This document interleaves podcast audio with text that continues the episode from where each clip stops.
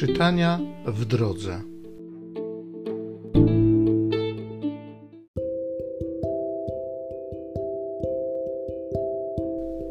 Z księgi proroka Izajasza. Śpiewaj z radości, niepłodna, która nie rodziłaś. Wybuchnij weselem i wykrzykuj, która nie doznałaś bólów porodu. Bo liczniejsi są synowie porzuconej niż synowie mającej męża, mówi Pan. Poszerz przestrzeń Twego namiotu, rozciągnij płótna Twego mieszkania. Nie krępuj się, wydłuż Twe sznury, wbij mocno Twe paliki, bo się rozprzestrzenisz na prawo i lewo. Twoje potomstwo posiądzie narody oraz zaludni opuszczone miasta. Nie lękaj się, bo już się nie zawstydzisz. Nie wstydź się, bo już nie doznasz pohańbienia. Raczej zapomnisz o wstydzie Twej młodości i nie wspomnisz już hańby Twego wdowieństwa. Bo małżonkiem Twoim jest Twój Stworzyciel, któremu na imię Pan Zastępów. Odkupicielem Twoim święty Izraela – nazywają go Bogiem całej ziemi. Zaiste, jak niewiastę porzuconą i zgnębioną na duchu, wezwał cię Pan. I jakby do porzuconej żony młodości, mówi Twój Bóg.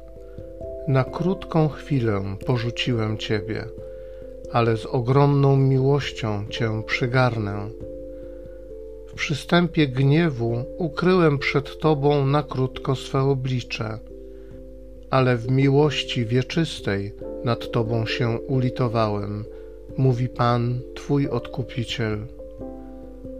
Dzieje się ze mną tak jak za dni Noego, kiedy przysiągłem, że wody Noego nie spadną już nigdy na ziemię.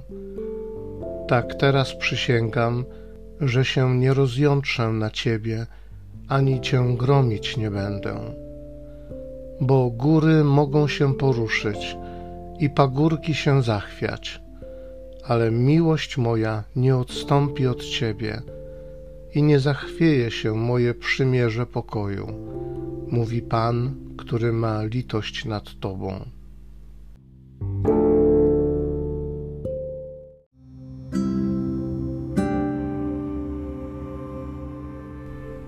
Psalmu 30. Sławię Cię, Panie, bo mnie wybawiłeś. Sławię Cię, Panie, bo mnie wybawiłeś i nie pozwoliłeś mym wrogom naśmiewać się ze mnie.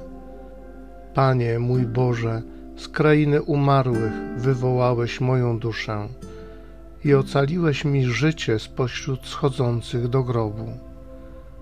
Śpiewajcie psalm, wszyscy miłujący Pana, i pamiętajcie o Jego świętości. Gniew Jego bowiem trwa tylko przez chwilę, a Jego łaska przez całe życie. Płacz nadchodzi z wieczora, a rankiem wesele.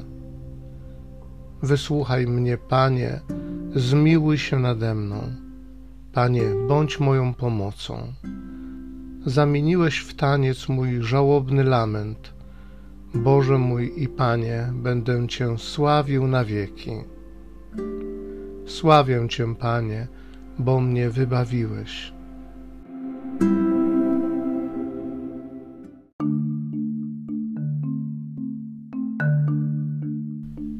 Przygotujcie drogę Panu, prostujcie ścieżki dla Niego wszyscy ludzie ujrzą zbawienie Boże.